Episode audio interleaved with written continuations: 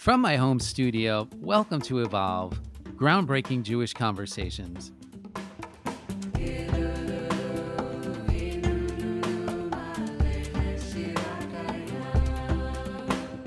It may seem really distant, you know, like queer erotic mysticism. I don't think it's distant at all.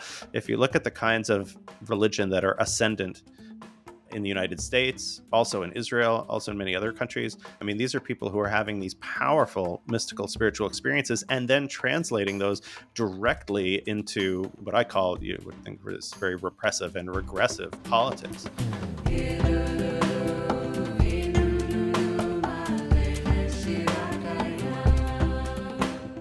I'm your host, Brian Schwartzman. Today I'm talking with Rabbi Jay Michaelson. We'll be discussing Jay's short story collection, The Secret That Is Not a Secret, which bridges the worlds of mysticism, heresy, faith, and desire. In our show notes, we'll put a link to the book and its independent publisher, uh, Ayin Press. We'll also get into some of Jay's journalism since October 7th.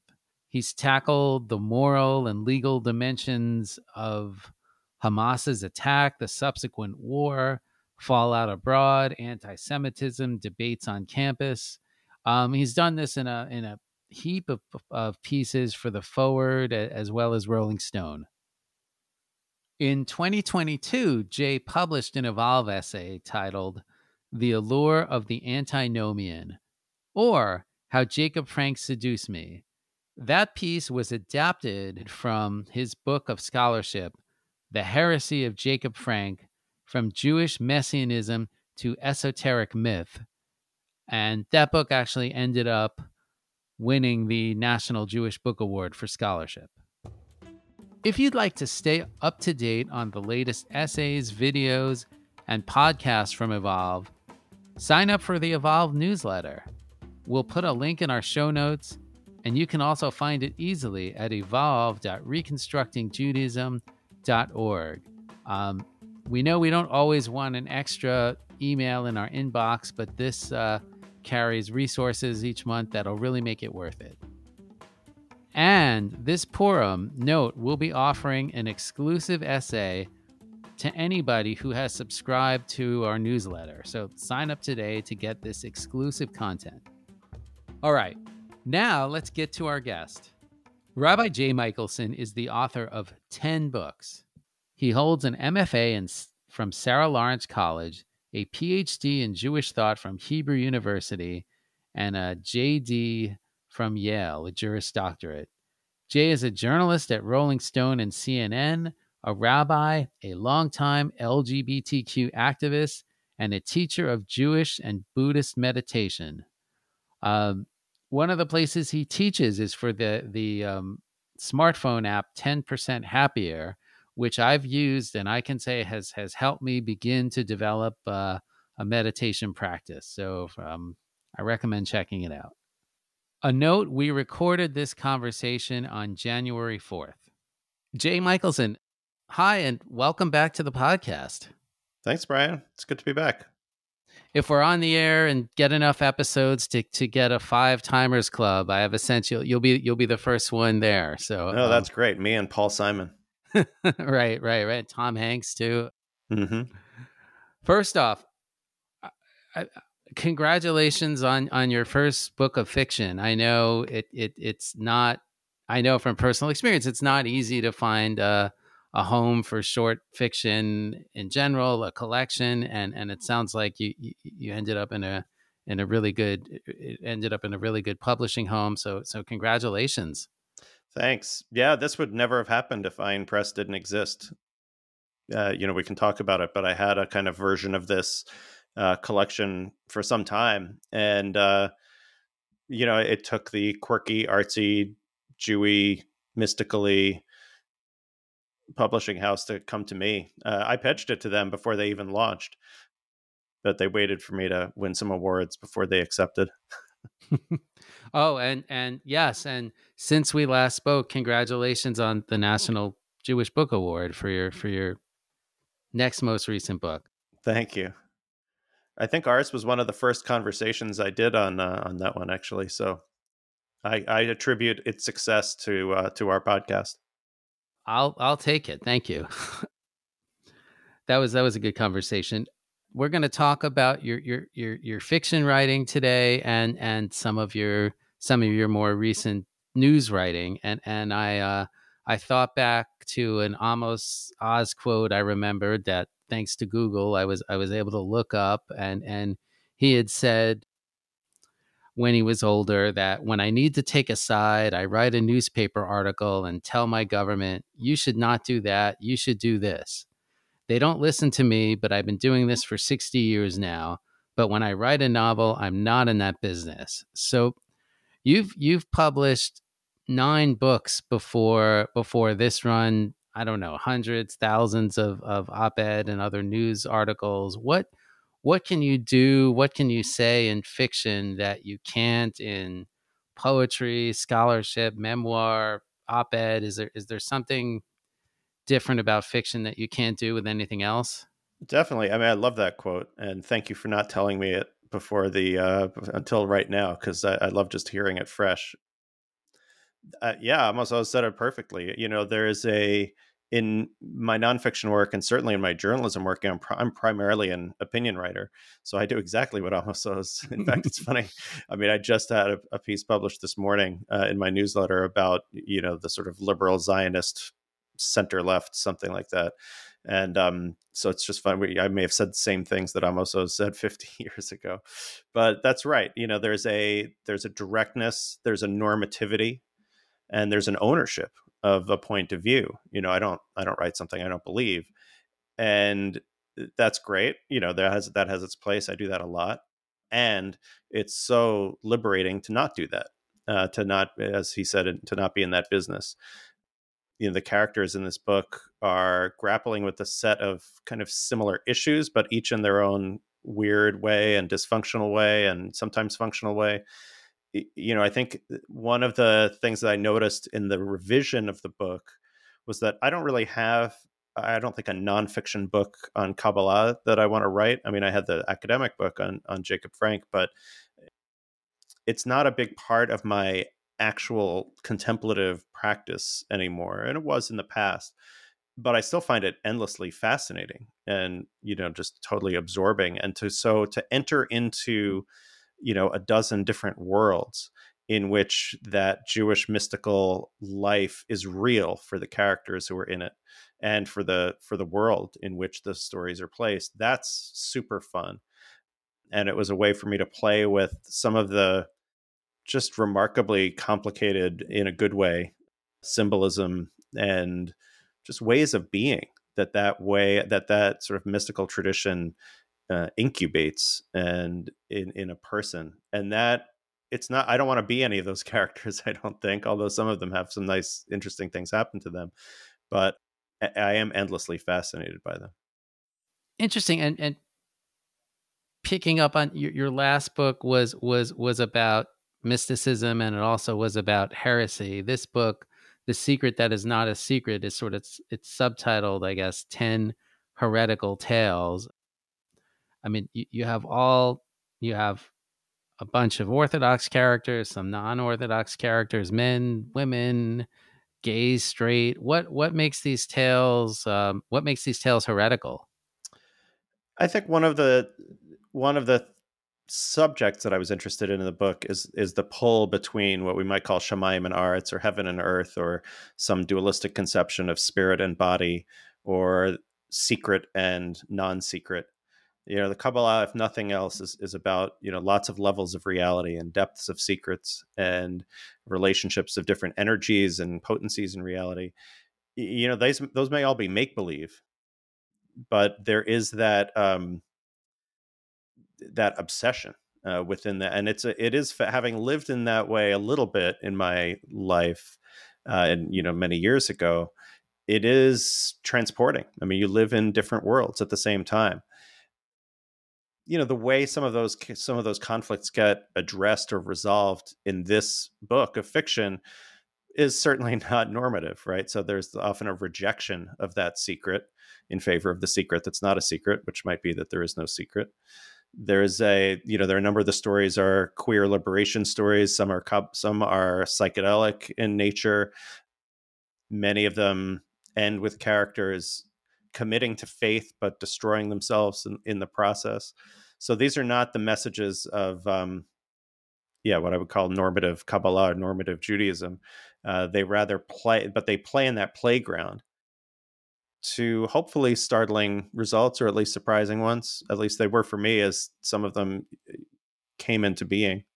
It's that, yeah, I think it's that role that that the liberation of imagination was is so joyous you know especially you know i know we'll, we'll, talk a little bit about this my sort of journalistic work in a bit you know in this weird juxtaposition which of course was not timed or intentional that i have this book there is one story in the book that touches on on political themes mm, and kind of analogizes the political erotic and spiritual in in the lives of its characters but other than that you know it's these are stories that are not certainly not about the news. And yet the book came out two months after the war began in Israel and Palestine, and and it's just been this kind of it's worked. It just is what it. I, you know, it's a cliche to say it is what it is. I mean, it's been, it's just been this particularly strange journey, having this celebratory moment of mystical fiction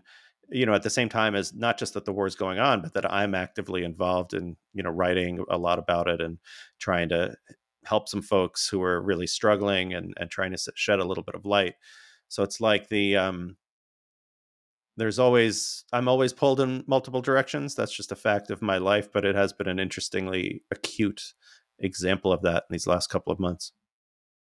I think you, you wrote to me in an, in an email that you you you part of this discussion you wanted to address the the queer desire that's explored in, in, the book and, and and there certainly is that but not i mean not not all the characters are queer in sort of the traditional sense i'm you know i was thinking a lot about uh about um Yonit. I guess this this works as a as an author because I'm still like really feeling for for this national religious um, young young teenager who who seeks to find spirituality in the desert and and bad things happen and and you know has run you know runs out of water and stuff but but but she wasn't queer in the in in the traditional sense she you know just wanted to find god in the desert so what i guess uh, I, I was wondering what you what you meant when you talked about this book and and and and its exploration of, of queer desire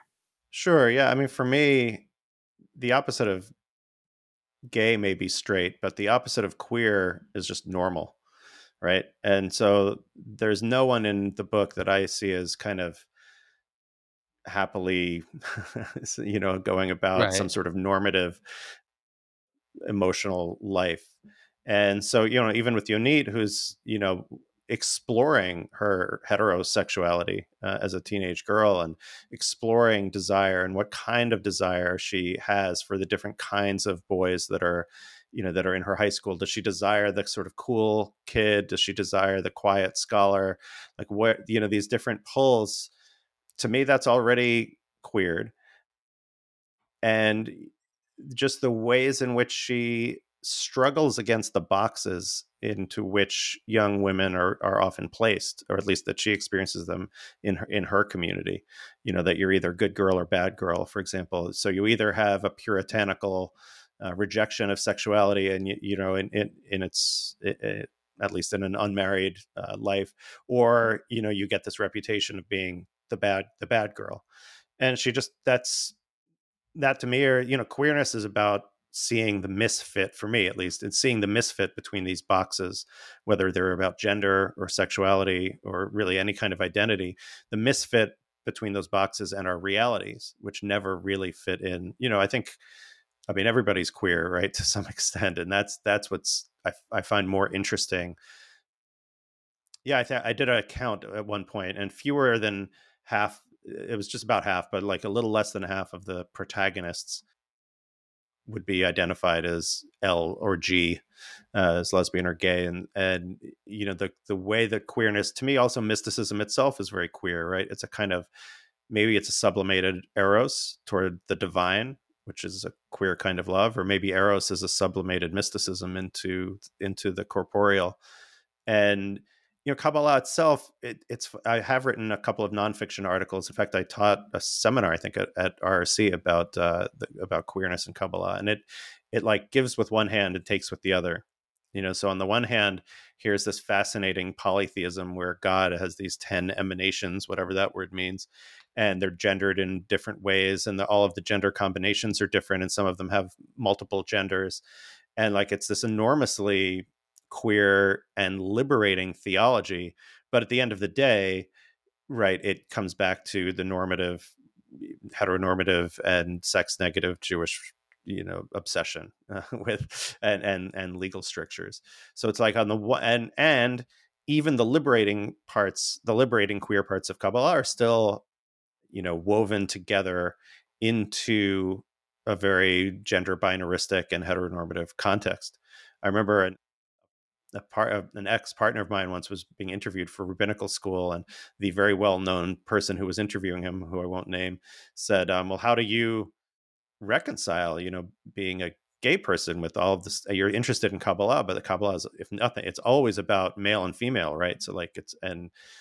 So, and that's true. And that's a limitation, right? It's just that's the world in which it's operating. And yet, within that limitation, within that problematic frame, there's still you know every single every person contains male female and other. So it might be i might have more female than male in me and and you might have more male than female and that might change depending on context. So the um, you know the great jewish heroes are meant to be male you know and quote unquote and dominant. I feel like scare quoting everything i'm saying since we're only in audio you know at, relative to their followers. So think about like king david for example or moses or jacob or abraham. So they're meant to be the kind of the the men quote unquote relative to you know, to earthly people. But they're meant to be quote again i'm not i'm not taking i'm not buying into this exactly. The the woman so to speak for the divine more the vessel more the receiver. And that that's really interesting. So even within, I mean, I couldn't even get those sentences out without hesitation, right? Because the system in which it's working is so problematic. But within that problematic system, there's still this really interesting queering, for lack of a better word, of the way that gender is normally understood. So that's what's it's like what's alluring about Kabbalah and what's frustrating about it. So again, writing fiction, coming back to your earlier question, like I get to play in the sandbox with the with the fun toys, you know, and see where those see where those head in different directions. Remind me, who's the, the the name of the character from the from the first story who gets obsessed and repulsed by her her husband's beard? That's actually it's funny. Her name is Sarah because she's a Chabadnik, and yet in my brain, until we recorded the audiobook, I mean, I knew it was Sarah, but I somehow wrote eh, in my brain it was Sarah, but it's definitely Sarah. And when we did the audiobook, I realized, oh wait, her name's not Sarah at all. it was funny. Anyway, Sarah so I think I'm I'm thinking of Sarah jumps most to mind, but this is this kind of seems true throughout the book. There's there's something going on where where the desire for for God get or or the divine is eroticized and and erotic desire is is is is becomes mystical or or somehow religious in nature and just I don't know what is what is going on there? That's how I experience my religiosity in real life. So that's, I think you know what's what I found. So the the rough plot of that first story called the Beard, and these stories interlock. So characters appear. Uh, the teacher from the Beard shows up later in another story. A bunch of characters reappear. Uh, this character Sarah, who's a baal teshuva, she didn't grow up religious but became Chabad. It has a full normative now Chabad lifestyle. She loves her husband, except she can't stand his big bushy Chabad beard. Right and it, she goes to all kinds of lengths to try to reconcile herself to that reality and really struggles to do so. I won't do any we give away any spoilers. And there for me i mean that's you know there's that push pull like no matter how she spiritualizes or symbolizes the reality in front of her there is an embod- there is an embodied reality that is inescapable that she struggles against and it's also a gendered reality right? There's this is the symbol of his masculinity that she simply cannot abide. And there's a whole discourse that that the that story refers to briefly analogizing uh, the facial beard to pubic hair, and it sees this relationship between the beard and sexuality, and that you know some of her other desires which again i, I don't want to spoil by talking about but the way that she works with some of her desires that were so kind of forbidden that i only wanted to al- allude to them in the story she really does also love god. She loves her life as a chabad as a chabad baal teshuva and i think one of the you know there's certainly a trend or a mini trend of ex orthodox nonfiction and fiction that's become pretty popular lately, and and a lot of it's beautiful. I actually just read uh, Jericho Vincent's memoir of leaving a uh, yeshivish Haredi household, and Abby Stein, who's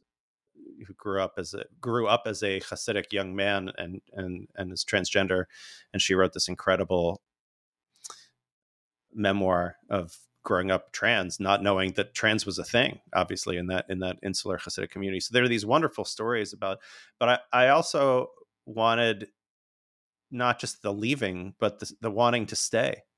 And those two that I mentioned, Jericho and Abby's books, both have that a little bit. Abby's more than Jericho's, you know. But there's, I, I I'm interested both in why, sure, and why people leave. You can see that, but a lot of people don't leave and why don't they? And it's not only coercive control and you know abusive situations it's also this this yearning that i remember experiencing you know when i considered living that kind of a life. Luckily for me i think luckily uh, i didn't do that but it you know there wouldn't have been much of a space for me as as a queer man in that space but but people do find ways to reconcile themselves to it because of that devotion which itself i think is a kind of sublimated eros or related to eros.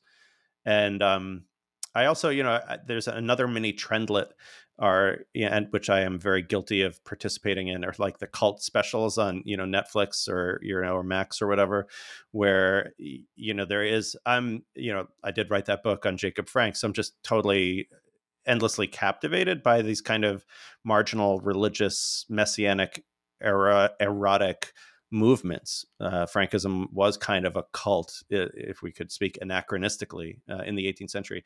But um, I constantly struggle with these pop culture versions because they don't. I don't think they ever really can convey what's so attractive about these cults, right? It's just easy to say, oh, well, mind control or charisma or something like that. But I know people who've been in these kind of movements and new religious movements, and they they're pulled to it the same way that folks who go to a good Jewish congregation or synagogue or davening or study session are, just in a more extreme way. And that eros is, I think, just really interesting. And I would even say, since I know, you know, it's also a pretty important force in politics right? It may seem really distant, you know, like queer erotic mysticism. I don't think it's distant at all.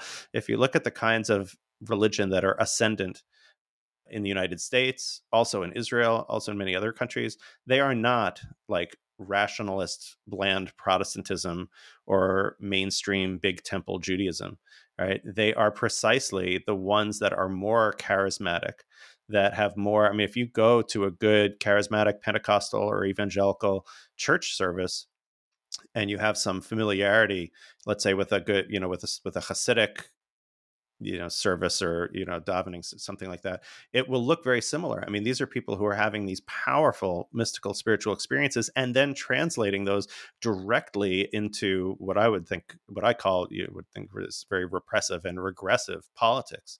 So the way and that that operates in the lives of a couple of the um, the characters as well. There there is I don't want to call it a danger even. It's just like that is part of what it is to have this profound religiosity is like it's easy for progressive reconstructionists to be like, yeah, we could all we should all do contemplative practice and then like we'll love each other more. Well, a lot of people do pretty intensive spiritual practice and and have stronger boundaries between us and them and stronger in-group affiliation and stronger ties to traditional religious strictures and again like i wouldn't want to like put that out in a nonfiction like hey try this and become a fundamentalist but as a writer and i do find it that is where i find it really fascinating and i, I love those stories so I tried to tell 10 of them. I just read somewhere that that the most recent biographer said George Harrison Associates said he became much harder to deal with after he dived oh, really? into into transcendental meditation. So it, I guess well, I think it was fine on the TM time. I think it was when he got into Krishna. You know, he was he was into ISKCON, the Krishna, uh, Western Krishna movement, and I wouldn't want to call that a cult or something, but it certainly had was a strongly tied religious movement with a charismatic leader at the top and had a and you know we see it we, but we see it everywhere right uh, so whether it's traditional right-wing religion look at look at what's happening in israel right now where religiously motivated motivated extremists are dictating right. israeli policy and that's i think an interesting from a writer perspective interesting as a you know political commentator may be tragic an interesting consequence of you know this 21st century in which technology and globalization and other gigantic forces have really changed the way we interact with one another it has not meant the end of religion uh, on the contrary it's meant a kind of extremization that's that's not a very scholarly sounding word of the kinds of religiosity that seem to be thriving are precisely those which have the most spiritual juiciness in them. And that is also Eros. And you you you alluded to this about the circumstances of of you know your book coming out post October 7th. You've been working and thinking about this for for years and yet that's the context in which it, it comes out into the world and it doesn't, you know, it's it's a very Jewish book with very Jewish characters who are mostly unhappy in some way. You're not going to come away from this feeling like everything is all better and and it and it also doesn't I did. You did? Well, you did. Well, there's redemption. It's funny. Yeah, go ahead. I, I did No, no, I, I guess just just and it also doesn't it doesn't address the Jews collectively. This is this is really you know does what fiction does about ind- individual characters. I, I, I guess um, I'm, I'm formulating a question on the fly. So what, why don't you say what you were going to say about about redem- redemption? well, yeah. That, so that seemed like it was going somewhere. I, I yeah. I would first I would say I found the work on this, and hopefully readers will find reading it to be a good vacation. it's like a reminder. You know, I think certainly in October, November, you know, there was there is there is just an inescapable reality of the the predominance of let's call it the peoplehood aspects of Jewishness. You know, our people were attacked, right? And then our people attacked back in ways that were that really divided a lot of us and that were painful. And this is all Jewish nation stuff, right? There, it, religion was maybe in the background, but the kinds of Jewish stuff that I love to do, which are in the book, this dovetails to what you're saying, you know, the the the nature parts and the pagan parts and the spiritual parts and the psychedelic parts those all took a back seat right in our consciousness at least it did in mine and in literally everyone every jewish person i know because there was a trauma that took place and, and we're nowhere near done processing it. And so eh, for me when i had to turn we did have some changes. We had a big launch party that was going to happen in november which we didn't do but we are going to try to do do one in a couple of them in february. You know this was a this was like a reminder that oh right right right. I'm not like denying the the peoplehood sides, the Am Yisrael Chai side of Jewish of my Jewishness, but that's not where most of my joy is, my Jewish joy, and I'm fine if that is where some people's Jewish joy, primary mm. Jewish joy, resides. But it, it's almost never been that for me. The primary Jewish joy, I think, is in the sort of quirky, artistic, mystical creativity of whether it's Jewish spirituality, Jewish art, literature, etc. Like it's the it's those funky formerly marginal Judaisms, but I'm not sure how marginal anymore. Certainly, again, if we think in a, like in a kind of Reconstructionist context, those margins have, you know, thankfully the lunatics have taken over the asylum. Although I'm not sure we're allowed to say that anymore. But whatever the metaphor is, right? Like the what used to be on the margins, I think, is now more toward the center. That's where like the Jewish joy was. So yeah, it was almost like it wasn't quite a vacation from the news, but it was a reminder that helped me kind of balance a little bit um, like what is this Jewish thing that I slash we are involved in. But yeah, thankfully it didn't. You know, the book is not a political book. But I, I did want to just briefly. I don't want to too much change topics. There is I, in the earliest versions of this book. I mean, the these stories date back twenty years, and in some of the initial versions, there was a lot less redemption uh, than there is now. Uh, there are a couple of stories where the characters don't find redemption. I don't think, uh, but and, and remain trapped or choose to remain trapped, or they offer or they're given a glimpse of what redemption or liberation might look like, but you you know we're not sure that that's going to be more than a glimpse, and that that shifted. And I think when I first wrote these, and the, I totally rewrote it about. It's funny. It was like in 2003, 2013, 2023 were like the three times where this was really the focus of my work. And I rewrote it in 2013 for a um, my MFA thesis at Sarah Lawrence. And there too, it was still I didn't there it wasn't about so much of the redemption that I think is in there. But in some of the stories, I'm thinking like the, the Transfiguration, for example, or the final story, which is set in the 19th century. There are there there are pathways to wholeness, healing, enlightenment. They're just not the pathways that are set down in the tradition, and that goes back to that notion of heresy. That you know, the heretic is one who chooses uh, etymologically, who chooses their own path and finds their own path, or is shown a different path, and that can often be pretty traumatic in its own way but I found it to be liberatory, and I, and I, I was I was interested in telling those stories here. Have you been moved by this conversation? Found a new perspective on the Evolve website? Deepen your Jewish practice with a resource from ritualwell.org. Has your life been impacted by a Reconstructionist rabbi or community?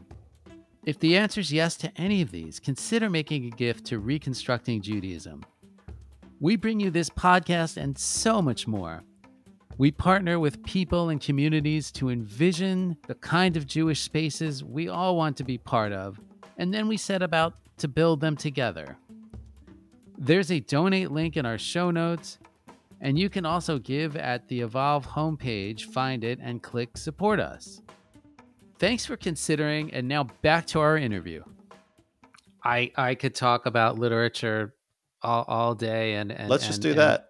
let you know I, I i do um i feel incumbent upon me to ask um since you know transitioning a little since since october 7th you've written i don't know i counted 10 there may be there may be more maybe i overcounted pieces for the forward and rolling stone maybe others.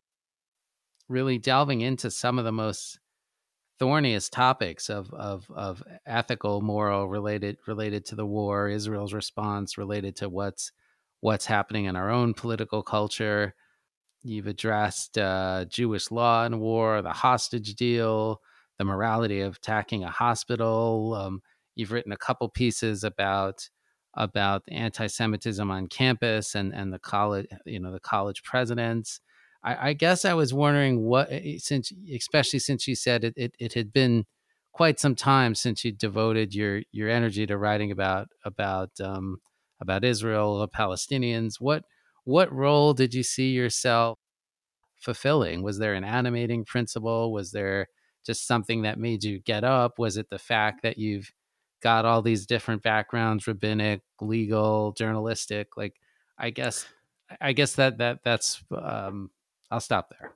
Yeah, it was kind of that actually. Yeah, it the you know I think when when there's a crisis of this magnitude, you know, it's natural for us to ask ourselves, well, what can I do, right? And we're all powerless to some degree to really impact you know to really help the people who most need helping the people who are being bombed or the people who are grieving horrible losses from a few months ago from three months ago and Eh, you know we can help in some ways. And so but we and so when we think well how can i help?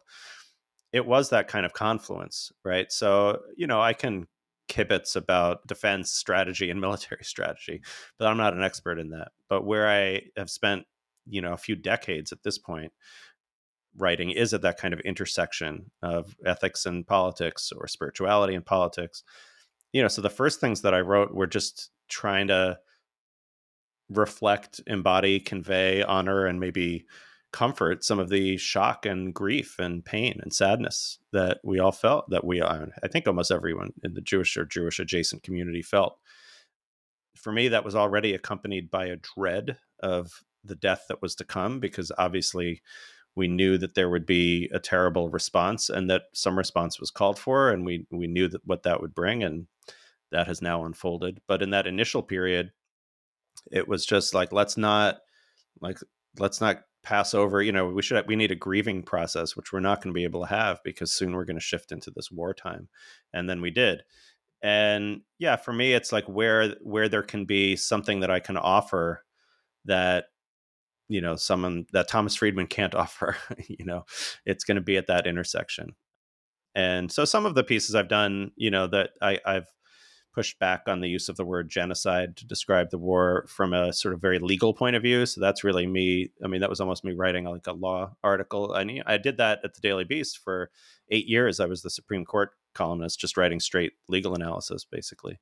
And this felt a little bit like that. So sometimes it's that, but sometimes it's more the intersection. Today, uh, as we're recording today, of course, it'll be in the past when when this is out, but you know, I just published a piece on kind of the liberal Zionists kind of coming into their own in a after a period of not really having a political home. And so it's it's rare that the the main news story is one where I've just done a lot of work in the past. And I was very active in writing and, and in, in some activism around this many years ago. I really kind of burned out. And it is true even now. It's funny, you know, I think there's a sense that our public discourse now is like the worst it's ever been. I would say the hate mail I get now is about the same as the hate mail I got 15, 20 years ago. You know, I was also, I mean, I was banned from college campuses just for being a J Street supporter, let alone a, you know, like BDS supporter or something like that. I would like, even that was considered trafe. So it's actually more eerily familiar than new. I mean, the technology is new in terms of you know it's easier for people to send this, these kinds of messages, and it is interesting that the pieces that have provoked the most response are not even the ones directly about the war, but about these ancillary issues, like the scandal around the college presidents uh, and their their awful, badly handled testimony in front of Congress, and you know, all, and the stuff around anti-Semitism on campus. It's like that actually in terms of what gets people who disagree seemingly the most angry. Uh, it's actually that stuff, and but that's where hopefully there's an intersection between the different kinds of work that I do. Wow. And look, I you know the my the Substack newsletter I started in September, not knowing there was about to be a war, and it, and it's it's called both and, and the note the idea is that intersection, that both and in many ways, even this liberal Zionist thing is a both and kind of situation, like both supporting the concept of this Jewish state and opposing some of its actions and so forth. But it just that was the intention was to kind of at this point in my career figuring out I'm not going to conquer the world journalistically. So it's like just figuring out what a Jay Michaelson piece might be. There's that overtold story. It's a is a Hasidic or Talmudic where it's like you know Zusia goes to heaven and he's asked how come you weren't more Zusia. So that's like the that's sort of the animating principle. As we're as we're talking today, the the the stepping down of Claudine Gay, the the president of Harvard, is still among the top news stories. I, I imagine it won't be by the time um, this episode is is released. Um, but but back in back in the fall, before even the president of Penn had stepped down, you took, I think, which was like a counter, a counterintuitive or or or, or less than less than universally embraced stand in in the Jewish press of sort of defending, if not the president's handling of of of uh, of of the the situation, sort of the the, the general principle of of of depends on the context and and you know i was really struck by what you wrote when you said when we react emotionally instead of intelligently we make mistakes so I, I guess um, you know now now that we've seen the president of Harvard step down and and there's all kinds of recriminations on on on multiple sides. What you know, what you're what you're taking away from from events and and and where you see that story going. Yeah, I I mean that is just what we were talking about on the last question, right? Where that where I, I see at least an intersection between something about our inner lives and our outer lives you know and it, it is interesting in the in my most recent forward piece i think was it yesterday the day before yesterday about this particular issue you know i, I took a look at some at the statement by uh, bill ackman who's a very wealthy uh, jewish donor to harvard and it was just so you know had he made that statement to me i also just coincidentally i just finished teaching a six day meditation retreat. Had had he been on that retreat and come out with that statement in an interview with me you know the invitation would be like well wow how are you feeling right now? You know what what's the feeling tone around these because it was so angry and saying things which are just silly you know from a from an analytical point of view understandable from a from an emotional point of view like i can empathize with the rage and with the grief and the frustration but you know just it's like here's somebody who's been very successful part perhaps in part because of you know acting on on emotion right which can obviously be an asset certainly in, in certain kinds of business but you know just like saying some stuff which really is hard to support and this is like a very powerful person who did help co-engineer this campaign that took down the president of harvard so it's you know and it's seeing the ways in which the very real pain that so many american jews are in eh, seeing the ways in which that pain gets channeled or used or weaponized you know that's been pretty sobering and i don't think that's going away. But again that's always been true. You know there's always been Amer- a lot of american jews are tied to israel because we learned about it when we were three years old, or because we had parents or grandparents who were Holocaust survivors, or we have a sense of our own fragility and precarity, or we have you know, or we had positive experiences in Israel. I mean, I remember when I went as a teenager, you know, it was like I didn't even realize it was fun. It's just this, you know, it it was a bit of a coming out experience. Like I didn't realize how repressed I had been Jewishly, like you know, closeting various parts of Jew- Jewishness. But now, you know, I was 16 and I could go to McDonald's and you know eat burgers or whatever, and you know that's pretty trivial in a way, but in a way it's not. Right? These were like these big openings you know even the mcdonald's thing although back then it was only burger king you know there and like even that you know and but then much more than that right there's also it's jokingly called sexual zionism where these teen tours go to israel and all the kids have these great experiences and associate them with israel. But also you know you go and you're a kid or a young adult or even just an adult and you know you see the kotel for the first time or something like that or you visit some biblical site. These are powerful spiritual emotional experiences. And then just like you know we are talking about before you know that gets linked to to politics and linked sounds too conscious. It just is politics. It just becomes politics. It animates why we care about a certain way why we take sides. Some of it of course is direct relations. I have relatives in the army right now so obviously it's it's that's a degree of direct connection that's just not as much as i want to empathize with the, with with innocent palestinians that i don't have that just family connection that's that's there in that sense but so much of it is also i think this profound emotional spiritual connection that people have with this thing called jewishness or that place called israel and you just see it in real time how it leads to i mean i just did a, a kind of i don't know center right something podcast yesterday uh, with a, a, host was jewish and it like immediately went the emotional level went up to like 11 and he just could not uh, yeah, I mean, it, it, was not a civil conversation in a lot of ways. Yikes. Guess like just sticking with the campus for for a minute, and I'll move on. I mean, I mean, I guess like a main criticism we've heard, and I think it's not just from the right, is that is that somehow it like the conversation feels different around around Jews. That that when we're talking about Jews, it's it's you know the First Amendment and free speech comes up, and and and it seems like with with other groups, maybe you know protecting the the sense of safety was was was the paramount principle. Is there is there anything is there anything to that? I guess. Well, yeah, I mean, you were uh, you phrased that a lot more carefully than my host yesterday did. you know, just with your use of the word seems. So first, you know, I'm also very familiar with pro-Palestine activists on college campuses who are having a very rough time of it as well. Sure, sure. So I don't think it's nearly as one-sided as a lot of the Jewish perception uh, is. And you know, look, I, I think also it gets in the weeds very quickly. Clearly, there's been an increase in anti-Semitism in many different contexts, not just university campuses, but everywhere. There's just news yesterday. It was like a deli that was set on fire in uh, Toronto, I think. Yeah. So it's real. It's not not real. So that is real. You know, it, then I think there's a tendency to like turn to who we usually want to blame for stuff. And then that's happened a lot. So there's already this kind of anti-woke, you know, sentiment in the in the right and the center also.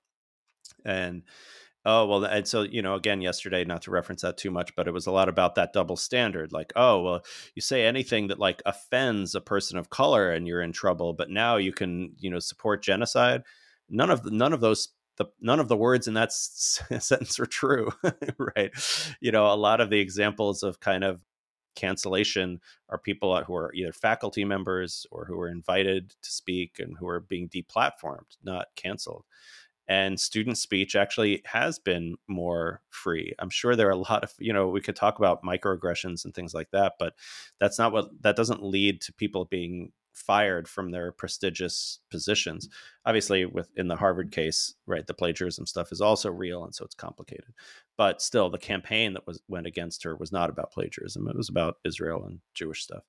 So yeah i mean it's just a tangled situation where it's neither one nor the other. It's neither all fantasy nor is it all reality. You know there is this perception and there's also a kind of what i've seen directly is a kind of learning of what we're supposed to feel like when we're being hurt and so we can weaponize our victim status. And like we learn that from culture not from reality. So like that's coming i mean culture is real but we learn that because we have this image of like oh here's what I, here's how i'm supposed to respond if i'm feeling unsafe as a minority. I'm supposed to do this and have this feeling. And sometimes that creates feelings you know that that's that set of cultural culturally constructed victimhood. And so i'm not saying it's not real it is real. And i think it is also true that in some some circles in the left, Jewishness is definitely not regarded as eh, in any way like a, a minority status, which is ridiculous. And we've seen it. That's really painful, you know, where Jew, you know, the, the, the relationship of Jews and whiteness is very complex, right? We have a kind of conditional whiteness where like sometimes we're white and then, but if we're at a, you know, white supremacist, you know, rally, we're suddenly not white. But here, there's been a sort of whitening of Israelis, which is of course preposterous, but also of of Jews, and but that also has been going on for a while. You know, that was years ago that I remember some of the first, like not many years ago, but I remember in early BLM, so let's say like 2020, there were like ways to, you know, there were from coming within the Jewish left sort of reaching out to be like, here's how we can support each other. Here's how we haven't stood up to support people communities of color. And here's what we need to do better. And also, let's also not lapse into like anti Semitism or anti Semitic uh, rhetoric. And here are some of the things to think about and know about. Here's the distinction between justified, legitimate criticism of Israel and anti Semitism. So that's also not just the, the last few months, it's just maybe reached a new level of intensity. Something something you said there really, uh, and, and I'm not even sure what really just brought back to mind to me. Like like you're like, oh, this is how we're supposed to feel. This is how we're supposed to react. It's it's so hard to see even a sliver of the world something close to how it actually is as opposed to through distorted perception and and my sense is is is maybe that's that's that's part of what you're trying to do with these with these uh, op-eds is is is is do your best to show the situation as it actually is you know in in in all its complexity i mean i think I, I, I think you are doing a service with with um with the op-ed writing you're doing. So thank you. I appreciate that.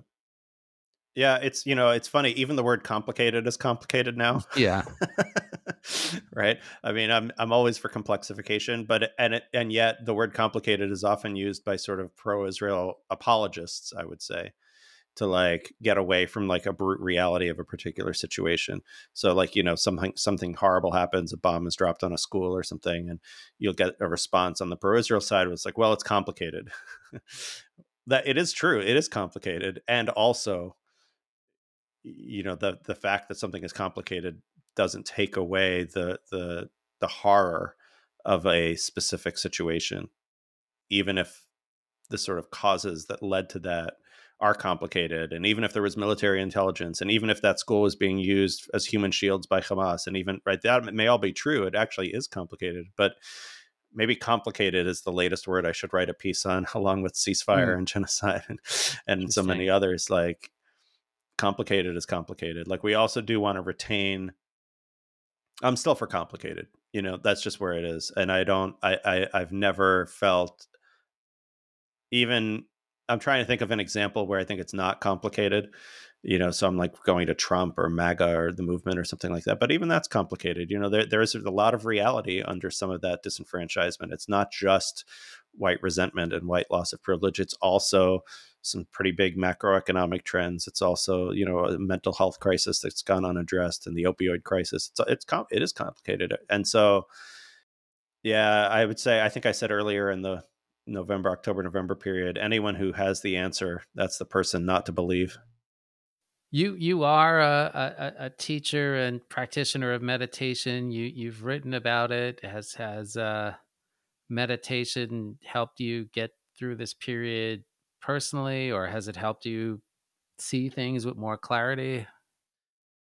Yeah, I mean, I think what's worked and what hasn't. You know, I've definitely I sort of adjusted some of my meditation practice to this this very difficult period. You know, I had a, I had a pretty rough. It was, uh, and I think part of it was just the way I w- wanted to allow the grief process to unfold. You know, I really just went to hell the second week of October and and uh, did a lot of bad things like doom scrolling and stuff like that, kind of consciously that it just felt like you know the wisdom of shiva i think the jewish shiva practice is just that we need time after a loss to just go to pieces you know and uh, there's a, buddhist book going to pieces without falling apart like to really allow those those very painful emotions to happen and at the same time it, uh, it definitely I, I then at some point had to stop doing that you know i'm a dad and I, I got a family i have to show up and do stuff and and so it was it it was a struggle meditation was definitely a valuable ally, I think, in many ways. It's definitely not a cure all, though. It's not like, and you know, the the great misconception about meditation in general, I think, is like it it's it's just about changing how you feel. So you're feeling sad or anxious, and no, you can relax and be chill. I mean, that meditation can be used sometimes for that, but you know, the real value is in seeing what we're feeling more clearly uh, even when it's really painful. Partly, look, I mean, it goes back to uh, what we were saying before. If you can see how angry, I was just doing an email exchange. One of the hate mail pieces I got to Claudine Gay uh, piece came from a, a columnist uh, who also sits on the board of the U.S. Holocaust Museum. So I don't answer trolls, but if it's a, you know, somebody you know who's who's in the field, you know, I'll reply. And it's funny, the first email he sent was like a pretty normal, like, I, am reading my own piece and I have some questions. And I could tell he, the questions were hostile. But then I responded in a not hostile way. But then his second email was just all just vituperation, basically. And, you know, it doesn't really matter. He's not tanking a relationship with me because we don't have a relationship. But I definitely was seeing how, with meditation eyes on, I was seeing how the pain of October and November were bleeding in to other parts of my life, into my work life, and into my family life. And um, so ju- that's where the real wisdom shows up, not in changing necessarily how you're feeling, but in seeing how you're feeling. Yeah, I don't know if it was. I remember telling my kids sometime in in, in mid October, "Hey, if I if I snap at you, daddy's pretty upset about something. And I don't mm. know if that did anything, but but I felt like I had to I had to at least say that. So because it was it was rough and yet you do, you know, if you have responsibilities, you have to you have to fulfill them.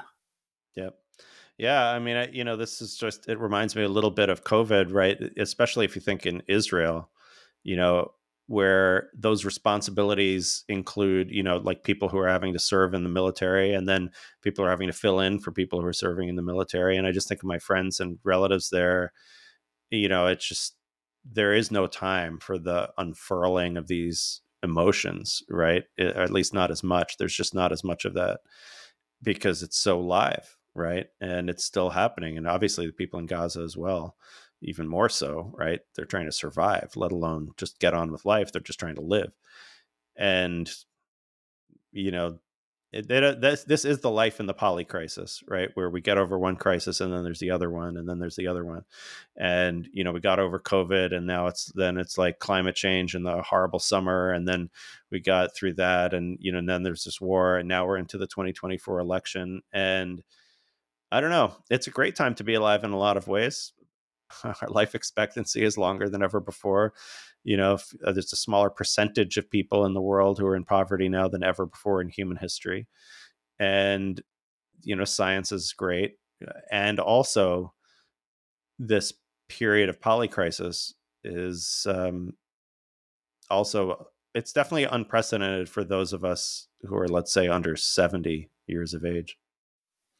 Yeah, I mean, other than the fact that we're gonna celebrate a bat mitzvah in our, our family this year, I, I, I I can't remember feeling less excited about a new year. You know, like, like I was like, yeah. what's gonna happen yeah. this year? No, it's just like it's a problem with like the way these elections. Like it's like I think also you know we've pretty much known what this election, American election, was going to look like. We've known about it for a while now. So, but we've just dreaded it and like now it's freaking here right? And there's it there is like some optimism that if trump gets convicted in any of these trials it, it will depress his poll numbers very significantly that's what the polling suggests. But like so i don't want to say that nothing will save us but you know it's still there's just a lot of dread. And and look there's also dread you know mindful of of what i see to be our audience yeah you know there's also for folks who are more progressive, it's it's really dispiriting that you know for yet another year, it's kind of like a candidate that a lot of progressives are not feeling great about versus you know the threat of you know fascism. So like you know they're hopefully we'll you know we'll do the right thing and but it's just like that's not how you want to feel about an election like okay all right i'll fine i'll save the country from fascism. You know it would be nice to have a little bit more optimism than that but right. that's just not that's not in the on the menu. I mean i was thinking about the ongoing war and and the election but yeah yes. Oh i, I was mostly would... on the elect the war is so 2023 still no I, I think joking, um, i think i wanted to come back maybe to where we see if this helps us circle because there have definitely been times since sort of the invention of of uh, modern contemporary literature, where where Jewish writers have been at at sort of the center of of, of the Jewish conversation. I mean, I mean, particularly the early early twentieth, the early twentieth century, but I think even you know you could say the the the the 50s and 60s when everybody everybody was discussing Philip Roth and Saul Bellow and Bernard Malamud, maybe even to like the dawn of the the you know the, the, our current century.